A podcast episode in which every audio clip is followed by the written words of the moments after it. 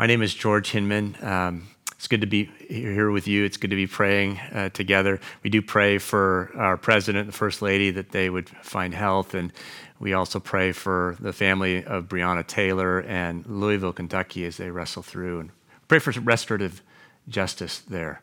Um, Speaking of justice, I know we're coming from all different places around the world as we worship. I, in Washington, new state law last week, uh, it is now legal to roll past a stop sign on a bicycle. I don't know if I don't know if you saw big news for some of us, but as I think about that, it's also kind of a metaphor for life these days, rolling past a stop sign, right? I mean, we see the sign, it says stop but we just keep moving, pushing harder, pushing faster, um, better, stronger. You know, it's kind of where we are these days. But we're here in this moment of worship together because God wants to offer us another way. God isn't saying to us, run faster, climb higher. God is here to say, stop, stop, and find rest. This is the invitation of our study today. We're going to be looking at Exodus chapter 20, verses 1 through 17. If you want to turn there, you can look at uh, uh, Exodus 20, 1 through 17, New Revised Standard Version. That's the version I'm reading, but any version is fine. What we're looking at is what's been called the Ten Commandments, uh, but the Bible itself refers to them as the Ten Words. Ten words for living the Jesus way. These are not preconditions for salvation, these are not what you need to do in order to get into a relationship with God. No, this is what it means to live in a relationship with God. This is an experience of that God. And they, they draw us towards Jesus Christ and the freedom that Jesus promises all of his followers. So, really important. Remember, the word Exodus means way out. Uh, if you're feeling tired and uh, uh, stressed, if you're feeling anxious and weary, there is a way out uh, today. That's the good news. So um, I'm going to look at uh, Exodus chapter 20, verses 8 through 11. That's where we find the fourth word. We're at the fourth of the 10 words today. And by the way, didn't Mike McAvoy do an amazing job uh, breaking open God's word for us last week with the third word? But here the fourth starts in verse 8. Listen or read out loud if you like as I read these verses. Remember the Sabbath day and keep it holy. Six days you shall labor and do all your work but the seventh day is a Sabbath to the Lord your God. You shall not do any work, you, your son or your daughter, your male or female slave, your livestock, or the alien resident in your towns.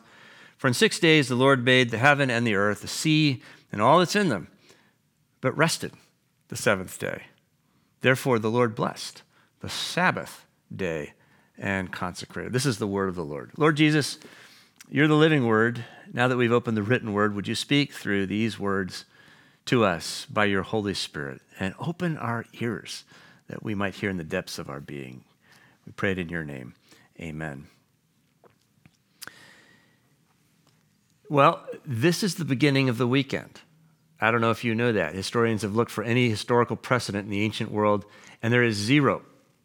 what God gives them at this moment is absolutely new. If you love a good weekend, then you have Moses to thank for it. And I just want to engage you to uh, share with my, me and others who are worshiping with us right now some of your favorite things about the weekend. Um, would you put in the chat uh, a favorite uh, weekend uh, tradition, maybe that you have, you grew up with, or that you have in, eh, with your friends or family, something you just love to do that's kind of life giving for you on the weekend? Um, share that with us, put in the chat, we'll have a look at it later. Whatever it is that you like to do, my guess is it's a stop, it's a break from what you've been doing the rest of the day, of the week, and it's uh, an opportunity to rest. Stop and rest. This is what the text is about. Six days you shall labor and do all your work, but the seventh day is a Sabbath, and that's the, the word Sabbath. Uh, the Hebrew there is Shabbat. It's a noun, but it comes from the verb uh, Shabbat, which means stop. And that's all. It's a really simple concept. Stop. Just, just stop. Stop and rest. Now, uh, I've told you that each of these commandments comes with a gift. And what is the gift here? Well, the text, verse 11, tells us really clearly that the gift is rest. Uh, the Lord rested the seventh day. Rest. So obviously, God's not literally tired, God has all power, but He's modeling for us the necessity of rest, knowing our limitations. God, God is showing us that you know we're designed for work, but also for rest. And some of us need serious permission to take that rest. And here it is. Uh, but let's ask, what is the rest? What kind of rest is going on? Well, it's kind of interesting. This commandment gets repeated in Exodus 31. You can chip, uh, turn over there with me in verse 17. Excuse me. Uh, we read, you know, six days the Lord made heaven and earth, and on the seventh day he rested. Now look, listen to this addition, and was refreshed. He rested, and now here's a little addition, and was refreshed. Now that's interesting language there. In the, in the Hebrew, the word there is the word for breath. Uh, as though to say God rested and caught his breath, like he was working real hard, panting, and just had to stop and catch his breath. You know, the word there is also the word that's translated soul as though in this rest, God catches not only his breath, but catches his soul, that there's, there's a revitalization of his life energy and spiritual being in this moment. So, this rest isn't just a physical rest. This rest is something that activates and renews and recreates and restores your soul. That's what this rest is. There's a an African story about travelers who, on a multi day journey across Africa, English and Africans. And uh, after three days, the English were eager to press on. They needed to get to the coast as quick as possible. But the Africans uh, thought differently. They were sitting under a tree. And the English said, Come on, we got to go, we got to go. And they said, You know, no, today uh, we must sit here and stay under this tree so that our souls can catch up with us. In other words, we've been traveling so fast and moving so quickly, and we are now so tired that our souls have to catch up with us. That's interesting. I, I think I know what it's like to be so busy, I've left my soul behind somewhere. I think this is an African way of talking about the blessing that God promises in verse 11. If you look at the, you look back at the Genesis, I mean Exodus 20, you see the Lord rested on the seventh day. Therefore, the Lord blessed the Sabbath day and consecrate it. He set it aside and he blesses it, meaning it's not just you stopping. You're not the only actor in the experience, but God is acting as well. The Lord is doing something inside of the space of the time that you have created when you stop. He's blessing, He's allowing your soul to catch up to you, allowing your soul to breathe. Now, there's something more here because in the story of the Bible, God doesn't just allow us to catch our breath, but He allows us to catch His breath. That's what we're picking up in Exodus 31 17. Uh, that God's breath comes and restores us. And this is the, ble- this is the blessing. You, you, get pictures of this throughout the Bible. Right in the very beginning of the Bible, in Genesis uh, chapter 2, God takes Adam, just the dirt of the, of the earth, and then he breathes his breath into Adam. Same thing like with David. Psalm 23, that familiar and beautiful psalm. Uh, he leads me beside still waters. He makes me to lie down in green pastures. He restores my soul. That's God breathing his spirit into David's life. Ezekiel chapter 37, the Valley of Dry Bones. The wind of God, the breath of God, the Spirit of God comes blowing in this vision that he has, and these bones come to life, and, and now they're en- en- energized and alive to God. Same thing happens in the New Testament. In fact, the day of resurrection, Jesus finds his disciples huddling in an upper, upper room f- filled with fear. What does he do? He breathes on them. It's a little bizarre, but he, he, he this is this is what he's doing. He's restoring their souls, he's refreshing them. He breathes on them as a symbol of the Holy Spirit that would come on Pentecost, the Spirit of God in the life of all believers to empower us, to connect us to Jesus and uh, his resurrection life. And so th- there it is. God doesn't just allow us to catch our breath, but he allows us to catch his breath. This is the blessing. Stop and let me bless you, the text tells us. Stop and be blessed. Stop and be blessed. You know, it's an expression of God's love for us, isn't it? That He never asks us to work beyond our limitations. He knows our frailties. He's mindful of us, as Pastor Aaron taught us uh, this summer. It's an expression of His love and care in your life. There was a British prime minister who said, This fourth commandment is the first and greatest uh, worker protection act and, it, and it's true. Historians tell us that in the ancient world, work was uh, arranged on a vertical axis. There were elites and peasants, and the elites did everything they could to keep from working. That's what it meant to be an elite. And they did so by maximizing the labors of the peasants. But historians tell us that the Lord changes the axis here. Now it's no longer along a line of class or status, it's along a line of time and seven day, six days of work and one day of rest, and it's for everybody. I mean, we, we see uh, in the text, everybody is, is included here. Son, your daughter, male or female slave, your livestock, alien residents, male, female, animals, all of creation, uh, uh, the immigrant, the foreigner, the one who's not like you, all are given the privilege uh, and the restoration that comes from stopping their labor. By the way, when I'm talking about labor, I'm not just talking about a career or a job. I'm talking about a vocation, what you're called to, how you spend your time. That's the heart of this. What you invest your energies in. And there's so many uh, different things that we do. And yet for all of us there is this rhythm of stopping. 6 days you shall labor and do all your work. But the seventh day is a Sabbath to the Lord your God. You shall not do any work, you, your son or your daughter, your male or female slave, your livestock, or the alien resident in your towns. It's an expression of love and care. Stop so I can bless you. Now, uh, blessing in the Bible is not, it's not about getting rich uh, or it's not about having an easy life. Blessing in the Bible is about becoming like God. It's about becoming a little bit more like Jesus Christ. And that's important to, to keep in mind because um, work is hard. Those six days are hard, they're actually exhausting. And this is one of the corollaries of the fourth word. You wouldn't have to rest if you didn't get exhausted in your work.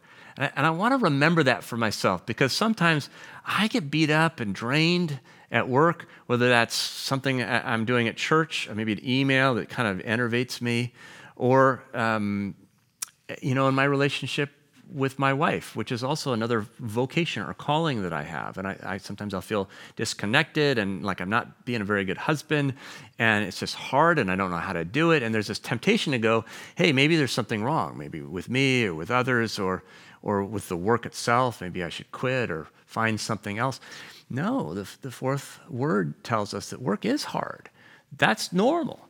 And it's important to remember that. Martin, Martin Luther, the reformer, he said, you know, when, when work is hard and you're tempted to quit, that's exactly the moment you know that you're doing what you should be doing. Because when we do God's work, when we are faithful to our vocations, our callings, he says, the evil one is not pleased. And there's an attack and assault, and that is draining.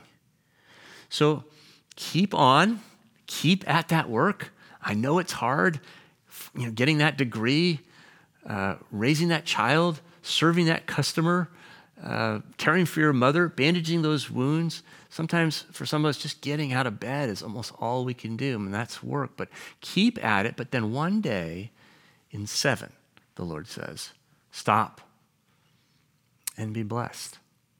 Stop. The problem isn't the work itself in most cases.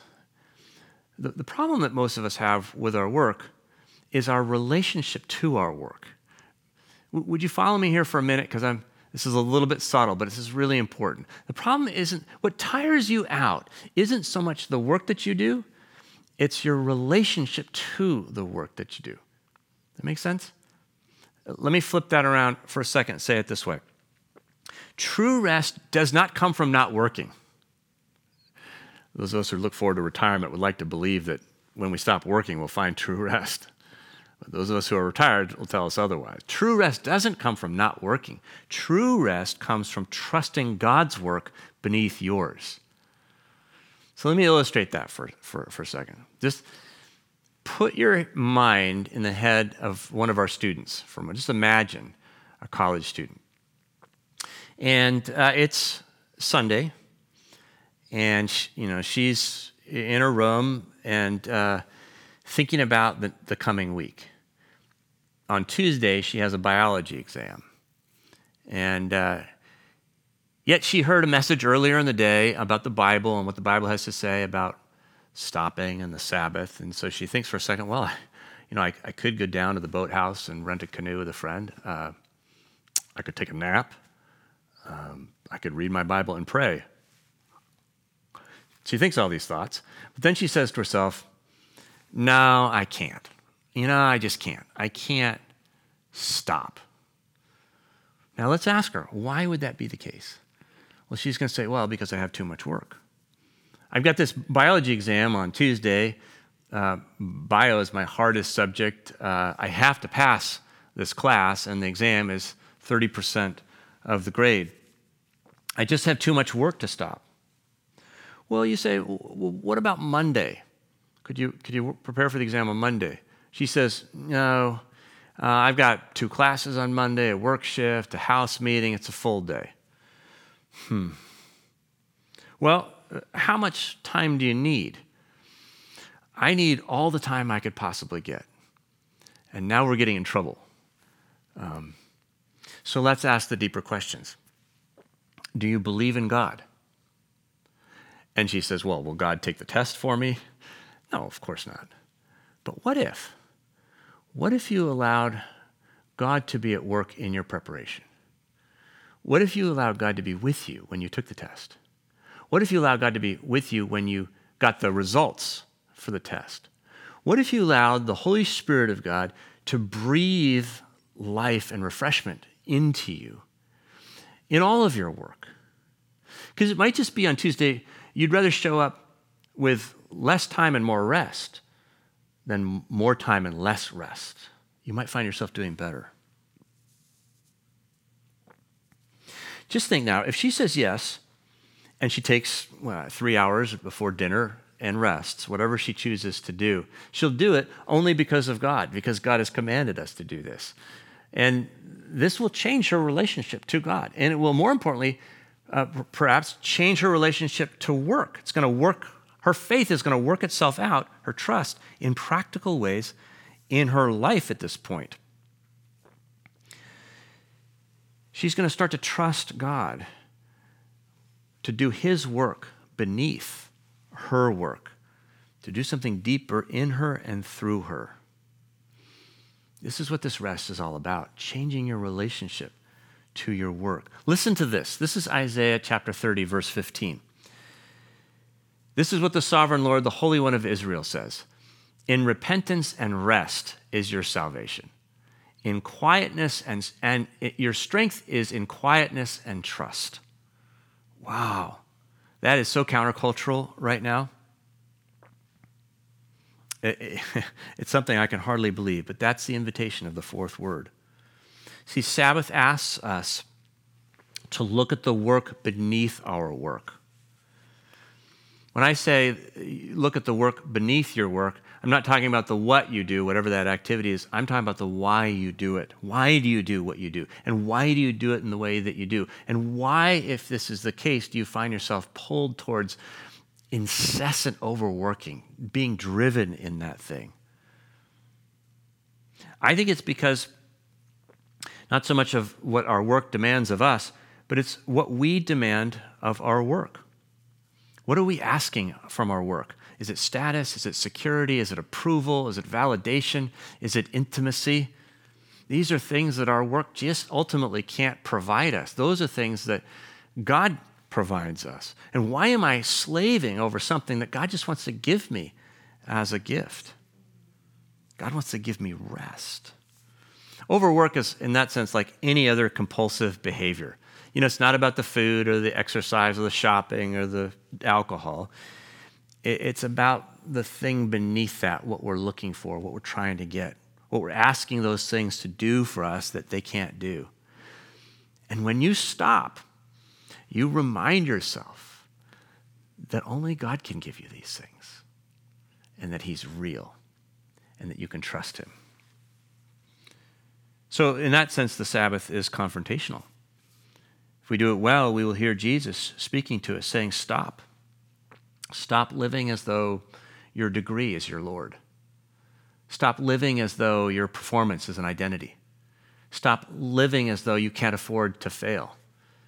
Stop living as though I don't exist, Jesus says, or that I don't know you or care for you or know your limitations, or as though I don't forgive you and lift you up when you fall.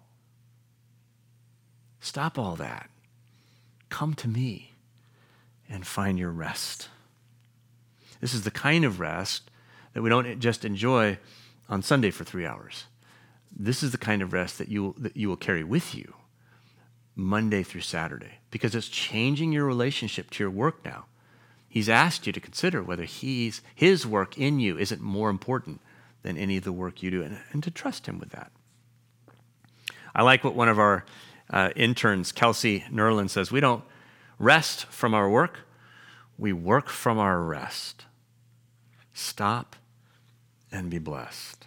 Stop and be blessed.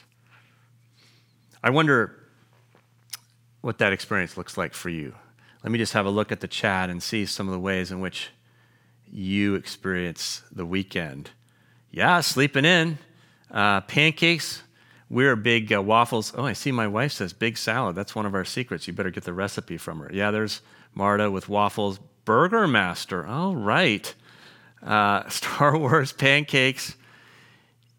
Yeah, brunch. That's often I was like connecting with, with family, hiking, reading, gardening, napping. Yeah, all of that, all of that. Uh, and whether it happens on Saturday or Sunday or another day of the week, it happens when you stop and bring yourself consciously, intentionally into the presence of your God and allow God to bless you by giving you rest.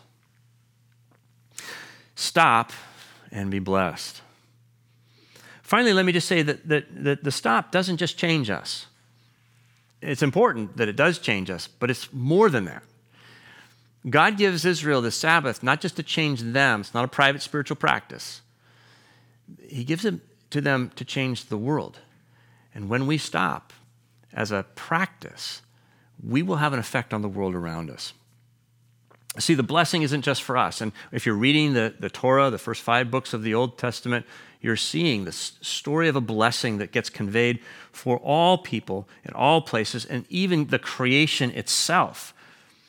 And we see this reflected in verse 11. Notice in verse 11, all the hierarchies are just gone on the Sabbath, right? There's no gender hierarchy, there's no economic hierarchy, there's no environmental hierarchy, there's no ethnic hierarchy. It's all gone. This, this we're realizing this is a justice practice. And the story of the Sabbath continues as you read on. The Sabbath day, one day in seven, becomes the Sabbath year, one year in seven, when the Israelites were to rest the land and all who labor on it for a whole year. And then the Sabbath year becomes, uh, becomes the Sabbath half century, every seven weeks of years. Every 49 years, there's a day that follows. It was a very important day for Israel, the Jubilee. Now, we have no historical record that Israel ever practiced the Jubilee, but it points us forward to the moment when the Son of God, Jesus, our Savior, walked the face of this planet and said, It's me. The Jubilee has arrived. God, through the miraculous birth of Jesus, his teachings, his miracles, his death on the cross, and then resurrection from the dead has brought jubilee, has brought justice, has brought shalom, or fancy word for peace, to his beloved creation. And when we practice Sabbath, we're participating in that. Jesus says on the Sabbath in Luke chapter 4, uh, the Spirit of the Lord is upon me. And he, he says, I've come to proclaim good news to the poor, release to the captives, recovery of sight to the blind, to, to release the oppressed, and to proclaim the favorable year of, of the Lord. That's the Jubilee. Just imagine what our city would look like if you and I could consistently practice and embody all the learnings of the Sabbath. If we could learn how to stop ourselves, and if we could learn how to make it possible for others to stop, all kinds of laborers in our city, to one day in seven find rest. I, I, think the world is desperate for people who know how to say stop to themselves because the world is desperate for rest. Uh, on Tuesday night, watching that debate, maybe you were like me and you just yearned for one of the two leaders to, to say to themselves, Stop. Let me, let me stop the incivility that is plaguing our culture right now. Or, or maybe um, you'd be willing to look at the overconsumption of resources on our planet and say to yourself, Stop. Or to look at the anti black racism in our country and look at your own biases and the institutions that harbor that racism and say to yourself, at least, stop. We change the world. History recorded how the gladiator games stopped in ancient Rome. Let me just close with this. In AD 404, there was a little man named Telemachus. He was an Asian uh, monk who came out of his rest to visit the great city. He got caught up with the crowd of people and they swept him into the Roman Colosseum, where he was shocked to find they were killing each other for the entertainment of the crowds. He ran down the aisle, he climbed over the wall, ran out into the middle of the arena, and he stood between two combatants. And he said, In the name of Christ, stop. People could barely hear him, but they started to make it out in the name of Christ, stop. First, they thought, this was part of the act, and, and they laughed and jeered. But then they realized he, he really meant it. He meant to disrupt their entertainment. And they picked up stones and they showered him with stones. And yet he continued to cry out, In the name of Christ, stop.